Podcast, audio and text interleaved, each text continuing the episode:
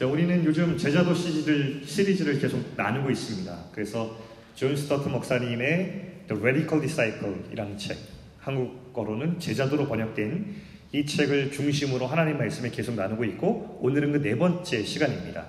오늘 말씀은 말씀의 제목은 지구를 지키는 제자라는 제목이고 책에 있는 챕터 4의 제목은 어, 창조 세계를 돌봄 Creation Care라는 제목을 가지고 있는데 오늘 이 제목을 가지고 하나님 말씀 나누겠습니다.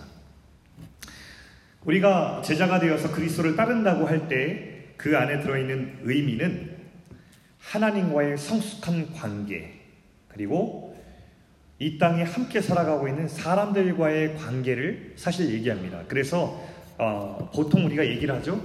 이 두꺼운 성경책을 정말 압축해서 압축해서 딱두 어, 단어 를 만나면 그것은 무엇인가? 그러니까 하나님 사랑, 이웃 사랑이다. 이렇게 얘기를 하거든요. 그런데요, 성경을 가만히 들여다보면 정말 그리스도를 따르는 제자로 살아간다고 할 때 하나님 사랑, 이웃 사랑, 그리고 또 하나가 더 있다는 것을 알 수 있습니다. 오늘 말씀은 그것을 주제로 할 거예요. 교회에서 좀처럼 들어볼 수 없었던 주제인지도 모르겠습니다.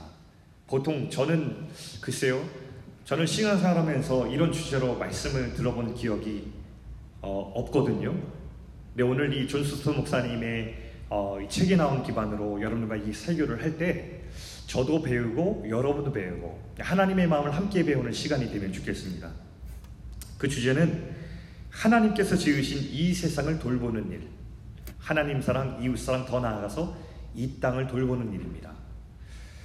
성경은 하나님께서 이 세상을 창조하실 때에 우리 사람에게 세 가지 관계를 주셨다고 말하고 있어요. 첫 번째는 하나님과의 관계, 두 번째는 우리 이웃과의 관계, 성경에 자주 나오죠. 그리고 마지막 세 번째가 뭐냐면 우리가 발딛고 살아가는 이 세상, 이 땅과의 관계를 하나님께서 말씀하십니다. 사람이 죄로 인해 타락하면서 이 관계가 끊어지고 망가졌잖아요. 하나님과의 관계가 망가졌고, 사람들 서로와의 관계가 끊어졌고, 그리고 마지막으로 이 땅과의 관계가 끊어졌습니다. 우리의 죄로 인해서. 그래서 우리가 하나님의 은혜로 구원을 받았잖아요. 예수님의 십자가 은혜로 우리가 다시 하나님의 형상으로 회복될 때 하나님과의 관계가 회복되는 것이고 서로와의 관계가 회복되는 것이고 그리고 마지막 우리가 발딛고 살아가는 이 땅과의 관계가 회복돼야 되는데 우리는 하나님과의 관계 회복과 이웃과의 관계 회복은 우리가 잘 알고 있는데 마지막 이 땅과의 관계 회복에 대해서 잘 생각하지 못하는 경향이 있다는 것입니다. 여러분 그렇죠? 저도 생각해 보니까 이 땅과의 관계에서 정말 회복하고 이 땅을 돌보는 일에 대해서 생각하는 것에 대해서 많이 미흡하다는 생각을 제가 말씀을 준비하면서 많이 하게 되었어요. 여러분들은 어떠신지 모르겠습니다. 여러분 우리는 구원 받은 자로 살아갈 때 이런 생각을 하죠. 누구도 이런 사람 없을 거예요. 나는 내가 죽지만 다시 살아날 부활을 믿기 때문에 오늘을 함부로 삽니다. 이런 사람 아무도 없을 거예요. 진짜 부활을 소망하고 믿는 사람은 그 부활이 있기 때문에 오늘을 제자답게 신실하게 살아요. 그렇죠? 땅과의 관계도 마찬가지예요. 땅도요, 우리 성경에 보니까 나중에 하나님께서 새 하늘과 새 땅을 허락하신다고 했어요. 근데 마지막에 새 하늘과 새 땅이 하나님께서 준비하신 새 하늘과 새 땅이 있다고 해서 지금 오늘을 살아가는 이 땅을 우리가 파괴하거나 착취할 수 없어요. exploit 할 수 없어요. 그렇죠? 그게 바로 우리가 이 땅을 대해야 되는 우리의 태도라는 것입니다. 자, 성경이 그래서 두 가지 말씀을 이게 들려주십니다. 잘 주목해서 하나님의 말씀을 들어봅니다. 시편 24편 1절 말씀 먼저 한번 읽어보겠습니다. 시편 23편 1절 말씀 다 같이 스크린 보시면서 천천히 읽어볼게요. 자, 시작.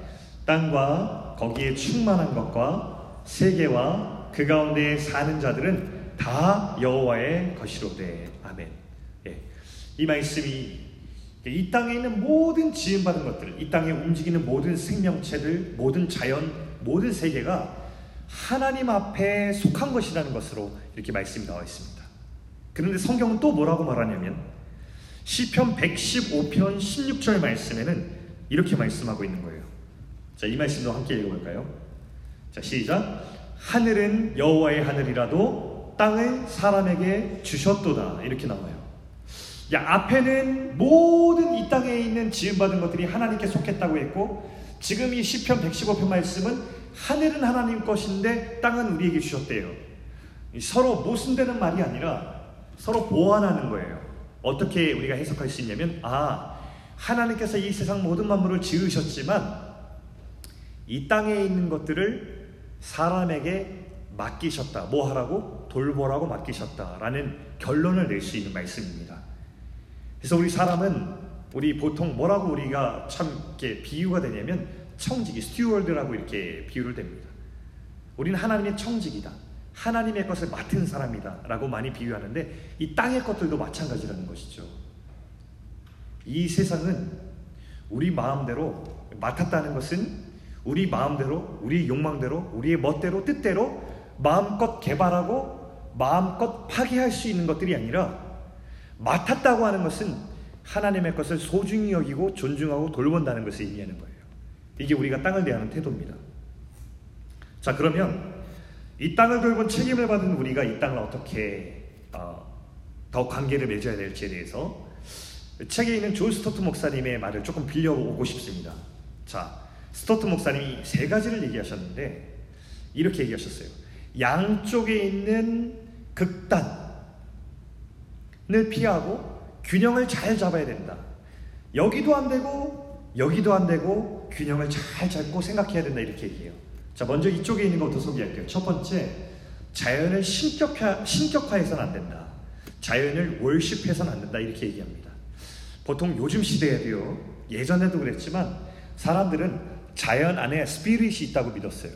나무 안에, 자연 안에 뭔가 holy한 spirit이 그 안에 있어서 아, 그 자연을 볼 때 우리가 worship하는 그런 어떤 경향들이 있었는데 요즘도 마찬가지입니다. 뉴 에이지라고는 포스트 모던 시대에 나, 나타난 경향도 어떤 경향을 가지고 있냐면 이 자연을 굉장히 신성하게 생각하는 거예요. 그래서 어떨 때는 사람들은 늘 자연을 파괴하지만 자연이 우리에게 무엇 모든 것을 준다라고 해서 그 신성함을 그러니까 이런 사람도 봤어요. 제가 TV를 보는데 어떤 자연을 굉장히 사랑하는 환경을 사랑하는 사람은 나무 안에 안겨서 나무와 함께 호흡하면서 눈물을 흘리는 장면도 보았어요. 그 나무 안에서 느껴지는 그 영이 있다는 거죠. 그러면서 쭉 감동받고 눈물 흘리는 장면도 보았습니다. 근데 성경은 뭐라고 어떤 음, 관점을 가지고 있냐면 우리가 자연을 신격화하지 않는다는 거예요. 우리는 자연을 예배하지 않아요. 환경을 보호한다는 명목으로 사람보다 환경과 자연을 더 우선시하는 사람도 있지만 사실 그것은 성경의 가치와 맞지 않습니다. 자, 두 번째, 이번에는 이쪽 끝에 있는 걸 한번 말해 볼게요. 이쪽 끝에서 뭐라고 얘기하냐면 자연을 착취하지 말아야 된다. exploit 하지 말아야 된다. 이렇게 얘기합니다. 하나님께서 우리에게 자연을 맡기셨잖아요. 그런데 그것을 잘 다루라고 맡기신 것이지 파괴하고 우리가 편리한 대로 마음껏 없애버려도 된다고 말씀한 적이 없는 거예요, 성경에는. 이거 우리가 잘 들어야 돼요. 그동안 우리 기독교와 우리 교회는, 우리 그리스도인들은 어떤 것과 같이 발을 맞춰왔냐면 자본주의라고 하는 것, 이 세상의 문명과 발맞추어 왔던 것 같아요.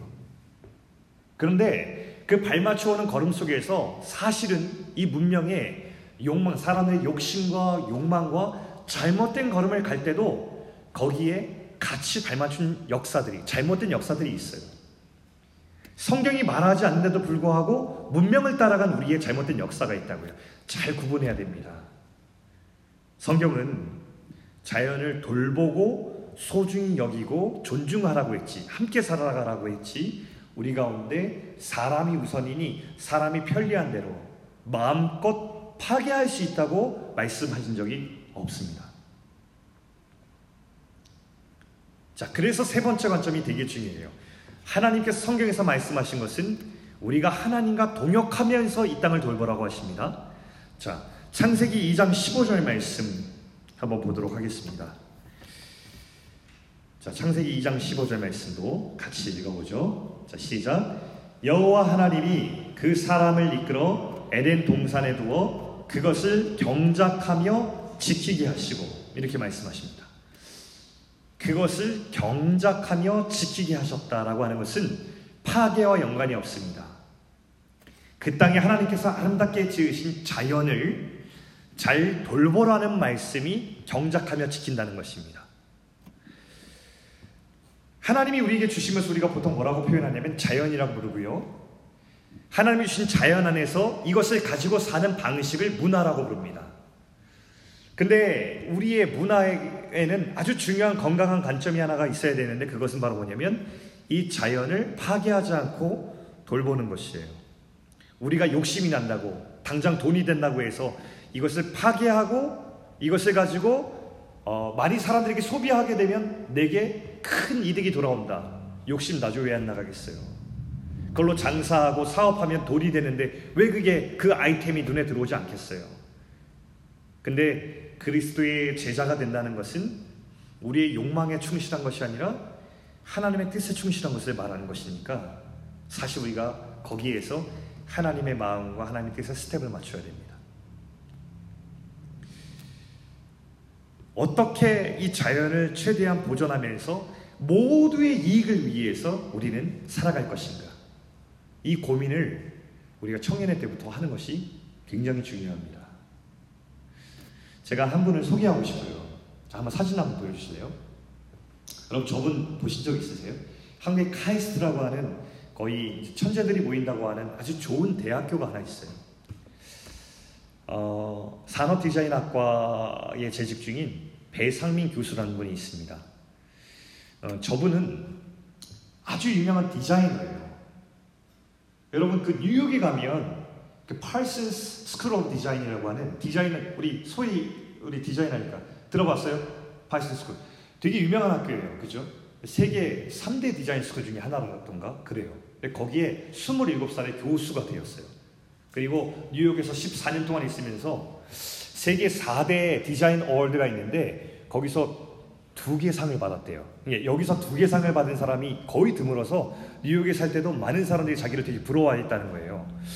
그렇게 부러워하면서 살아가는데, 어, 이 사람이 아주 대기업들과 계약을 하잖아요. 디자인 계약을 하면은 이 어워드에 대한 기록을 하잖아요. 그럼 계약금이 굉장히 많이 올라간다는 거예요. 돈도 많이 벌었대요.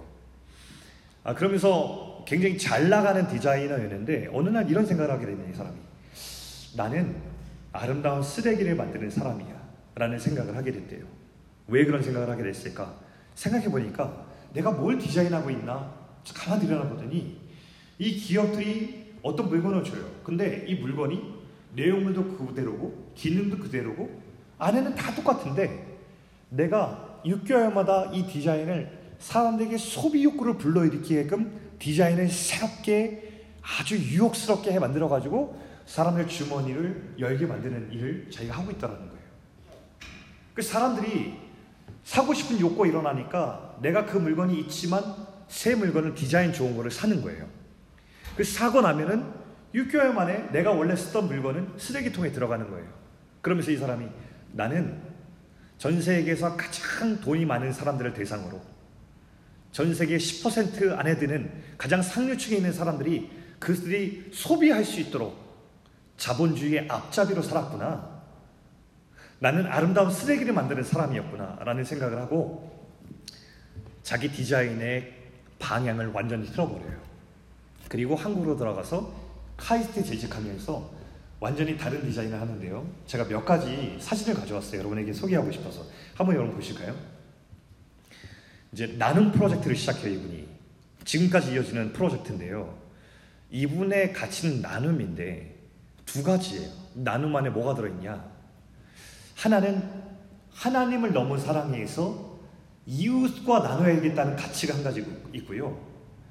또 이웃과 나누기 위해서는 그 이웃들은 대부분 전 세계 10%가 아닌 90%에 해당되는 사람들인데 그 사람들과 더불어 살기 위해서는 이 땅 환경을 잘 지키는 일이 필요하겠다는 생각에 도달합니다.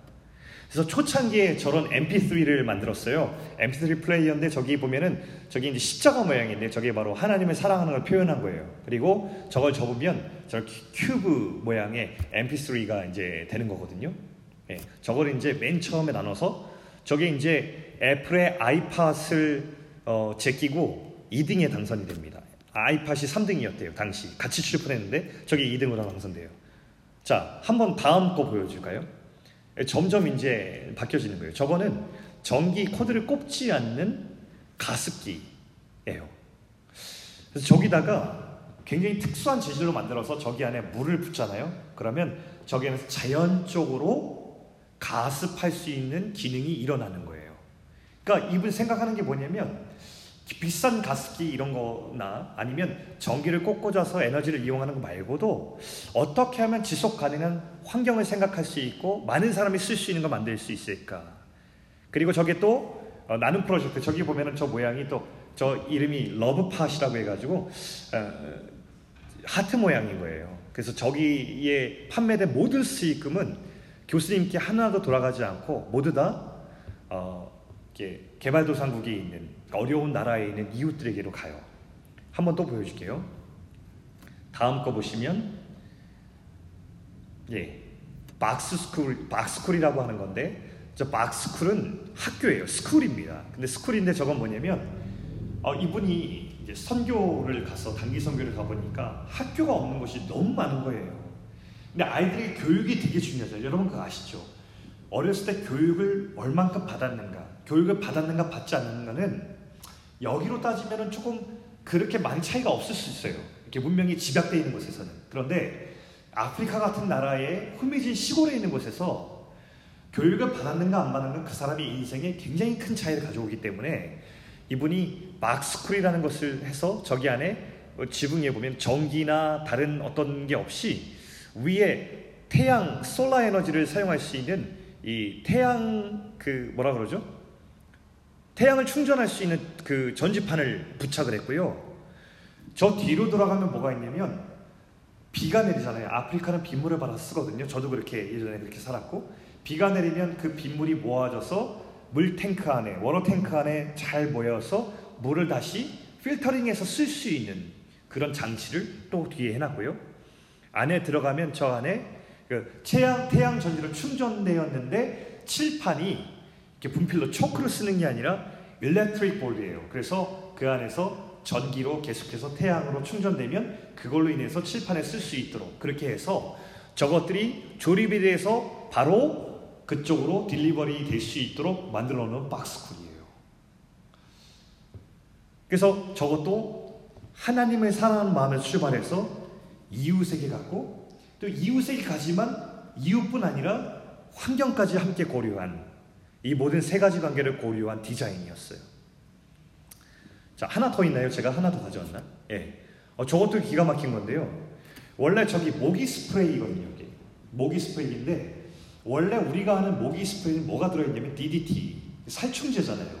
그러니까 살충제가 나오면 굉장히 심각한 환경 문제가 대두가 돼 있어요. 우리는 그냥 막 쓰지만 사실은 안 좋아요. 거기 나오는 가스와 그 다음에 살충제 성분이 사실 우리 가운데 굉장히 안 좋은 걸다 알아요. 근데 쓰죠. 모기가 싫으니까. 근데 저게 어, 이 디자인이 어떻게 나왔냐면 또 하나님을 사랑하니까 이웃을 사랑해서 어, 모기로 목숨을 하는 어린아이들의 생명을 구해야 되겠는데 그럼 어떻게 할까 고민을 했죠. 저 디자인이 나온 거예요. 저 모기 스프레이는요. 흔들면 소리가 나요. 따가닥 따가닥 따가닥. 근데 그게 뭐냐면 찰징이 되고 있는 거예요. 찰징이 일단 되잖아요. 1분 안에 찰징이 되면 저기를 스프레이를 하는데 DDT가 나오지 않아요. 살충제가 나오지 않아요. 몸에 해롭지가 않고 나오면 초음파가 나오는 거예요. 모기가 가장 싫어하는 사람 귀에 들리지 않는 소리가 나오면 그 반경에 있는 5m 안에 있는 모든 모기들이 사라지는 그런 효과를 가지고 있는 이게 모기 스프레이를 개발한 거예요. 근데 저게 흔들면 충전되는 시기이기 때문에 한 번 쓰고 버리고 폐기물이 나오는 것이 아니라 굉장히 오랫동안 지속 가능한 에너지가 되는 것이죠. 저런 것들을 소개하는데 디자인 방향이 다 저런 식이에요. 어, 이 땅의 소비의 주요층, 부자들, 북미와 유럽에 살아가고 있는 사람들이 아니라 아프리카의 시골에 사는 사람들이 어떻게 하나님의 형상답게 살 수 있을까? 그러면서 그들이 살고 있는 자연을 어떻게 훼손하지 않을 수 있을까를 고민하면서 디자인을 해요. 근데 여러분 놀라운 사실 뭔지 알아요? 이분이 이렇게 고백합니다. 뉴욕에서 14년 사는 동안에 이분 고백에 자기가 아까 말했죠. 세계 디자인 4대 award 중에서 두 개를 받았다고 엄청나게 사람이 들어왔대요. 근데 그걸 받기 위해서 자기가 하루에 3시간씩 잤답니다. 그리고 나서 엄청 노력을 했대요. 그 사람들이 굉장히 부러워하는 사람이 된 거예요. 근데 이렇게 디자인의 방향과 가치를 틀어서 하나님 사랑, 이웃 사랑, 또 이 땅에 대한 돌봄으로 나아갔더니 14년 동안 두 번 그 상 받았잖아요. 카이스트 제작, 재직 중인 10년 동안 세계 4대 어워드를 52번 수상했대요. 여러분 믿기지 않죠? 네. 이분이 뭐라 그러냐면 뉴욕에 살 때는 그 영감 하나를 얻기 위해서 정말 지독하게 왜냐면 지독하게 스트레스 받으면서 살았다는 거예요. 근데 하나님의 사랑과 이웃 사랑과 이 땅의 돌봄에 대해서 가치를 맞추고 디자인하기 시작하니까 내 안에 영감이 하나님께서 부어주시는 그 영감 때문에 정말 어디에 앉기만 해도 영감이 부어지고 해서 자기가 메모하지 않을 수 없다고. 전어를 쓰기 시작했는데 거기 안에 있는 것들을 하나하나 디자인화 시키는 거예요. 저는 천재가 아닙니다. 하나님께서 제게 영감을 열어주시는 것입니다. 그러면서 그분이 청년들에게 도전하는 메시지를 들은 적이 있어요. 청년들이 꼭 이야기를 들었으면 좋겠습니다. 우리가 세상 가운데 성공하기 위해서 막 달려가면서 나를 쥐어짤 때 성공할 것 같지만 그러면서도 불안해하지만 사실은 우리가 지음받은 것처럼 하나님을 사랑하고 이웃을 사랑하고 이 땅을 돌보기 시작하면 그때 하나님께서 우리가 하는 모든 일이 창조적인 일과 관련되어 있는 건데 그때 하나님께서 영감을 우리에게 주십니다. 전 이것을 꼭 믿고 청년들이 하나님의 일을 위하여서 달려가는 청년들 되면 좋겠습니다. 이렇게 도전하는 것을 제가 들은 적이 있습니다. 저는 개인적으로 굉장히 도전이 많이 되었어요.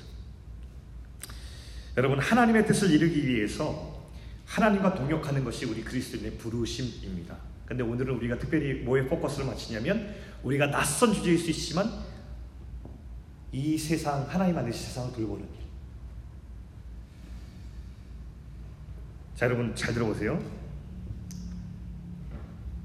우리가 자연과 환경을 하나님이 본래 만드신 질서대로 잘 지키고 돌보는 것도 예배일 수 있습니다. 왜냐하면 창조 세계를 우리가 돌본다는 것은 창조주를 향한 사랑의 고백이기 때문에 그래요. 우리가 왜 창조 세계를 돌본다고요? 환경주의자라서 그런 것이 아니고요. 이 창조 세계를 만드신 창조주 하나님을 사랑하기 때문에 그 고백으로서 주님이 만드신 이 창조 세계를 돌보는 것입니다. 이것이 그리스도의 제자들이 이 땅을 대하는 태도라는 거예요. 그런데 여러분, 이 땅이 위기예요. 여러분 다 알겠지만 위기라고 위기라고 한 지가 오래됐어요. 이 땅이 파괴되고 병들어가고 있습니다. 여러분 전 세계 인구가 저 대학 다닐 때만 해도 제가 늘 입에 달고 사는 게 전 세계 인구가 그때 몇 정도였잖아요. common sense였어요. 전 세계 인구는 60억이다. 그래서 늘 우리 따라다니는 게 전 세계 60억, 지구촌에 60억의 사람들 막 이랬거든요. 근데 지금 여러분 전 세계 인구가 몇인 줄 아세요? 79억입니다. 2년 후에 80억이 된대요. 대단하죠, 여러분. 근데 문제가 뭐냐면 인구가 이렇게 많이 늘어났잖아요. 자그만치 제가 그때 얘기한 것보다 20억의 인구가 전 세계에 늘어났는데 문제는 여전해요. 식량이 없어요. 전 세계에서 식량이 생산되는데 그 생산되는 그 많은 생산되는 양이 각자 로컬 에어리어에 이렇게 잘 이렇게 분배되는 게 아니라 그것들이 북미, 우리가 사는 캐나다, 미국, 유럽, 오스트레일리아, 선진국으로 다 집중이 되는 바람에 이런 얘기, 이런 슬픈 얘기 들어왔어요. 우리가 음식물 쓰레기를 조금만 줄이고 조금만 덜 먹어도 전 세계가 충분히 먹을 식량이 이미 넘치도록 생산되고 있다. 인구가 이렇게 많이 늘어났는데요. 먹을 것이 없어요, 지구에. 우리는 상위 10% 안에 들어있잖아요. 그죠? 여러분 그거 아세요? 여러분이 아무리 어렵게 살고 아르바이트하고 우리 집은 넉넉지 못해라고 해도 우리는 전 지구에서 상위 10% 안에 들어요.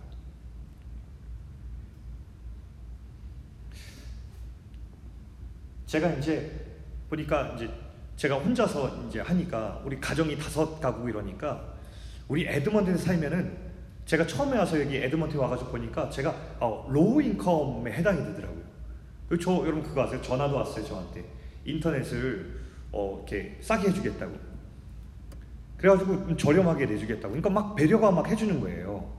근데 만약에 제가 아프리카에 사는 제 친구가 저희 집에 놀러 왔다 그러면 깜짝 놀랄 거예요. 제가 사는 라이프 스타일을 보고, 제가 사는 수준을 보고, 어렵지 않게 살거든요. 깜짝 놀랄걸요? 먹을 것이 이렇게 없어요. 저는 먹을 게 많은데, low income인데도 먹을 게 충분한데, 잘 먹고 사는데, 제 친구들은 먹을 게 없대요.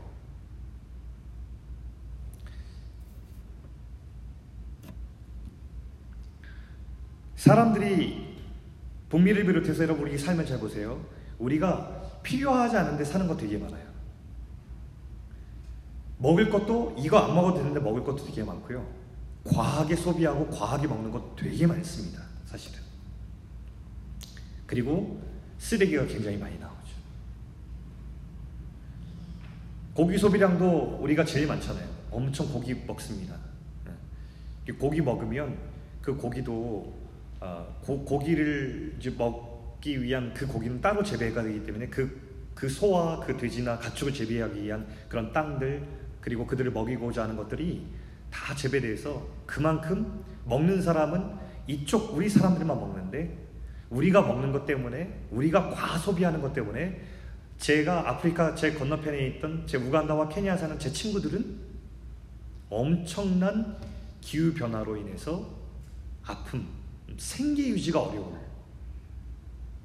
그런 상황에 처해 있습니다. 이런 과소비와 불필요한 소비들은 점점 지구의 자원을 고갈시키고 있죠. 자원이 사라지고 있고 엄청난 쓰레기가 배출되고 있습니다. 그래서 고민이 뭔지 아세요?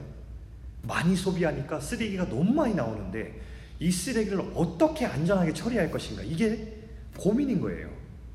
선진국들은 여러분 어떻게 쓰레기 처리할까요? 수출을 하거든요. 쓰레기, 플라스틱 쓰레기 같은 경우는 이제 저 어디로 수출할까요? 당연히 경제적으로 힘이 없는 나라에 수출해요. 예전에 이런 화제가 된 어, 편지가 있었어요. 인도네시아에 사는 한 소녀가 미국 대통령한테 편지를 썼는데요. 그 편지의 한 구절이 뭐라고 썼는지 알아요? 왜 당신들은 당신들이 버린 쓰레기를 우리나라에 보내요? 라고 불었던 그 편지의 소절이 굉장히 전 세계인들에게 회자가 된 적도 있어요. 힘이 균형이 안 맞으니까 쓰레기를 보내면 받고 싶지 않아도 받아야 되는 거예요. 그 지금 이제 동남아를 비롯한 어, 여러 나라들이 좀 경제적으로 힘이 없던 나라들이 이제 우리 쓰레기 받지 않겠다 법을 고치고 있는 그런 운동들도 벌이고 있대요. 우리가 사는 지구가 이렇습니다. 어글리하죠. 사실은. 우리가 보이지 않는 면을 보면 기후 변화는 가장 심각한 환경의 위기입니다. 사람들이 멋부리고 더 편리하게 살겠다고 우리가 막 소비 많이 하잖아요. 그리고 많이 쓰잖아요. 예, 그러면서 기후가 어떻게 변하고 있냐면 아, 우리가 이렇게 전기 많이 쓰고 네, 그리고 차 많이 타고 또 우리가 이렇게 많은 에너지를 한꺼번에 여기서 집중적으로 쓰잖아요. 근데 여기 있는 사람들 잘 모르는데 저 또 지구 반대편에 있는 사람들은 이 기후 변화를 정말 처절하게 절감합니다. 예전에만 해도 제가 맨 처음에 이제 제가 어렸을 때 스프레이를 쓰지 말라 그랬어요. 제가 아직도 기억이 납니다. 제가 초등학교 때 여러분 요즘 스프레이 쓰는 사람 없죠? 옛날에는 저희 때만 해도 어떻게 머리를 하는 게 유행이냐면 무스라는 게 있었어요. 이렇게 쭉 하면 거품이 납니다. 그 무스를 바르면 머리가 딱딱해지고 거기에 스프레이만 딱 그러면 완전 딱딱해서 하루 종일 막 뭐 머리를 막 흔들고 다녀도 끄떡하지 않는 그런 세팅을 이제 하고 다녔습니다. 근데 그때 한참 광고했어요. 스프레이 쓰지 맙시다. 오존층에 구멍이 납니다. 자꾸 구멍이 납니다. 그래서 구멍이 진짜 난 거예요. 그래서 하나님께서 이 땅을 만드실 때 저기 위에서 자외선이라는 게 들어오는데 이 자외선이 오존층을 통과해서 들어오면 아주 알맞게 우리한테 너무 좋은 음, 자외선이 되는 건데 구멍이 나버리니까 그때부터 해로운 게 돼버렸어요. 피부암을 일으키고 우리의 면역 체계를 이민 시스템을 완전히 망가뜨리는 그런 역할을 하게 되었죠. 지구에서는 적외선이 나와요. 적외선은 되게 좋은 거예요. 여러분 알죠? 적외선 하면은 우리 막 어, 적외선 우리 막 나옵니다. 들어가 계세요 막 이러고 찜질방 가면 적외선 방 이런 거 있잖아요. 그러면 어르신들이 되게 좋아합니다. 어, 적외선 쬐야지 이럽니다. 건강을 위해서. 근데 이게 지구에서 나오는데 문제가 뭐냐면 우리가 온실가스 CO2라고 하죠. carbon dioxide. 이게 이제 지구에서 계속 우리가 에너지를 너무 막 쓰니까 엄청 많이 나오는 거예요. 그래서 지구의 별명이 생겼는데 지구 별명이 빨간 지구. 온도가 계속 올라가는 거예요. 아, 그러다 보니까 이 적외선 방출량에도 이제 문제가 생기다 보니까 온도가 너무 올라가요. 이 온도가 올라가니까 우리는 조금 더울 수 있을지 모르겠지만 저 반대편에는 물이 없으면 생존이 어려운데 물이 말라버리는 거예요. 물이 말라버린 지 오래요. 물이 말라버리니까 내가 여기서 살 수 없으니 다른 곳을 찾아가는데 다른 곳 찾아가도 형편이 비슷한 거예요. 살아갈 수 있는 터전이 없어지는 거죠, 사람들이. 너무 슬프잖아요. 전문가들이 얘기하죠. 이대로라면 지구의 수명이 얼마 남지 않았다. 굉장히 극단적으로 말하는 사람은 한 2050년 정도 되면 이대로 간다면 지구는 멸망할 것이다. 멸망하기 전에 빨리 이 지구를 케어하자라고 외치는 환경학자들이 있습니다. 그런데 문제는 이 위기 속에서 우리 지구인들이 내 당장의 편리함을 포기하지 못한다는 데 있습니다. 내 라이프 스타일에 대해서 하나도 바꾸고 싶지 않고 더 많이 소비하고 더 많이 누리고 더 많은 온실가스를 배출하는 데 있어서는 관심이 있지만 그로 인해서 일어나고 있는 빨간 지구에 대해서 하나님께서 우리에게 맡기신 이 창조 세계를 돌보는 것에 대해서는 관심이 없어진다는 것입니다. 정말 빨간 지구라는 별명 너무 슬픈 별명일 것 같아요. 언제 그 생명이 멈출지 모를 시한폭탄 같은 존재가 우리 지구라는 것입니다. 오늘날 환경 문제는 사실 환경 단체들의 일차적 사안이 아니라는 것을 저는 말하고 싶습니다. 존 스토트 목사님께서 이 제자도 안에 창조 세계를 돌봄이란 주제를 넣었다는 것은 큰 의미가 있다고 생각합니다. 여러분, 환경 문제에 가장 민감해할 사람들이 누구냐면 이 땅을 지으신 분이 누구신지 알고 있는 사람. 우리들입니다. 하나님이 이 땅을 지으셨다는 것을 믿었을 때 우리들에게 아, 책임과 역할이 있다라는 것을 부르심으로 인식하는 거예요. 여러분, 교회가 이 환경 문제에 관심을 기울이고 친환경적인 공동체가 되는 노력들이 진짜 필요합니다. 근데 우리의 반성은 뭐냐면 사실 저는 일부 교회를 제외하고 이 교회들이 그다 환경 문제에 많이 관심을 갖는 것 잘 못 보았고 저도 그런 노력에 있어서 앞장서지 못했던 것 같습니다. 우리 베이직이 그런 노력들을 청년들의 센스를 가지고 또 하나님의 마음을 안고서 이런 노력들을 하는 게 되게 중요한 것 같아요. 지난번 수련회 갔을 때 좋았던 건 한 가지가 뭐냐면 모르겠어요. 그 그렇게 결정한 이유가 뭔지 모르겠지만 텀블러 다 가져오라고 광고했잖아요. 어, 그 얘기 딱 들을 때 너무 마음이 좋았어요. 수련회 가면 여러분 아시잖아요. 우리 물이 되게 막히거든요. 그러면 물 많이 먹으니까 페트병은 진짜 많이 사가요. 제 생각에는 아이 이게 짐이 많아서 좀 텀블러 가져온 것 같은 생각이 드는데 회장님 뭐 뭡니까? 이유가 뭡니까? 네. 환경입니까? 짐입니까? 네, 환경이라고 하면 예, 환경입니다. 그래서 이제 큰 물통을 사가서 좀 힘겹긴 하지만 그 물통이 무겁지만 그것을 따라서 우리가 각자 텀블러에 먹었습니다. 저도 텀블러 가져왔고 물 따라서 먹었는데 좋았습니다. 만약에 그렇지 않았다면 우리가 먹을 50명이 2박 3일 먹을 물을 준비해 갔다면 아마 엄청난 페트가 또 나왔겠죠. 예, 어마어마한 쓰레기를 또 우리가 버리고 오거나 가지고 왔을 것입니다. 너무 좋은 시도였다고 생각해요. 오늘도 이제 오늘 모인 인원들 위해서 예배 마치면 같이 이제 피자 먹는 시간이 있는 것 같아요. 그래서 이제 아까 회장님이 바빴는데 어디 막 뛰어가길래 어, 뭐 하러 가냐고 보니까는 아 접시랑 컵이 없다는 거예요. 우리 교회에 충분한 지금 접시랑 컵이 없어요. 접시는 음, 조금 있는데 컵이 없습니다. 컵은 어쩔 수가 없는데 접시를 찾아보세요. 잠깐만 그리고선 부엌 들어가서 보니까 접시가 있었어요. 그래가지고 어, 다솜아 우리 오늘 메시지도 있고 그런데 일회용 쓰지 말고 여기 접시에 담아 먹자. 근데 여러분 얼마나 카운슬이 또 수고합니까? 근데 원래 이 환경을 지킬 때는 우리의 수고가 필요해요. 그래서 제가 오늘 다솜이랑 카운슬 너무 바쁘니까 제가 오늘 설거지 할 겁니다. 여러분 맛있게 드시고 설거지 통에만 잘 넣어주세요. 제가 먼저 본을 보이고 뭔가 우리가 이제 이 제자답게 살려면 조금 몸이 수고스러울 때가 있습니다. 제가 먼저 예, 수고하겠습니다. 뭐 그거 뭐 얼마나 된다고요. 예. 아마 믿음이가 좀 도와주겠죠. 예. 그렇게 하면 너무 좋겠다. 우리가 그런 생각들을 조금 더 공유하면서 발전해 나가면 너무 좋겠다 생각합니다.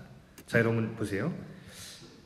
공동체적인 노력과 함께 개인적인 책임과 노력도 있습니다. 우리 그리스도인이라면 우리 개인의 고백이 또 필요해요. 어떤 고백이 필요한가?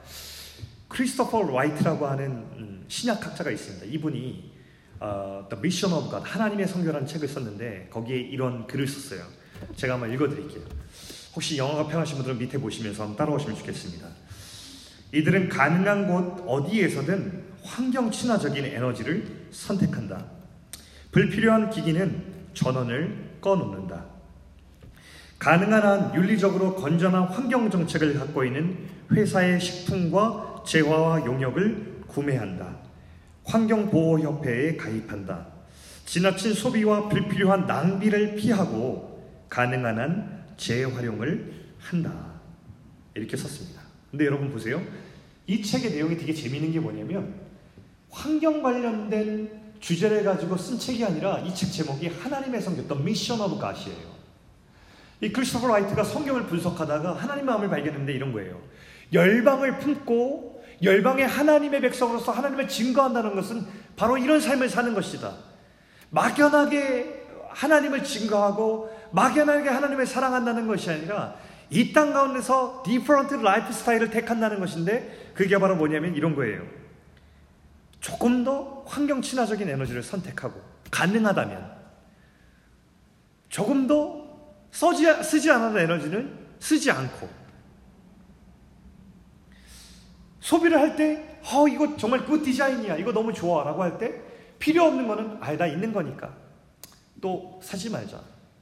조금 더 단순한 소비를 하고, 똑같은 회사더라도 딱 봤을 때, 지난번에 우리 여러분 되게 좋은 아이디어 있잖아요.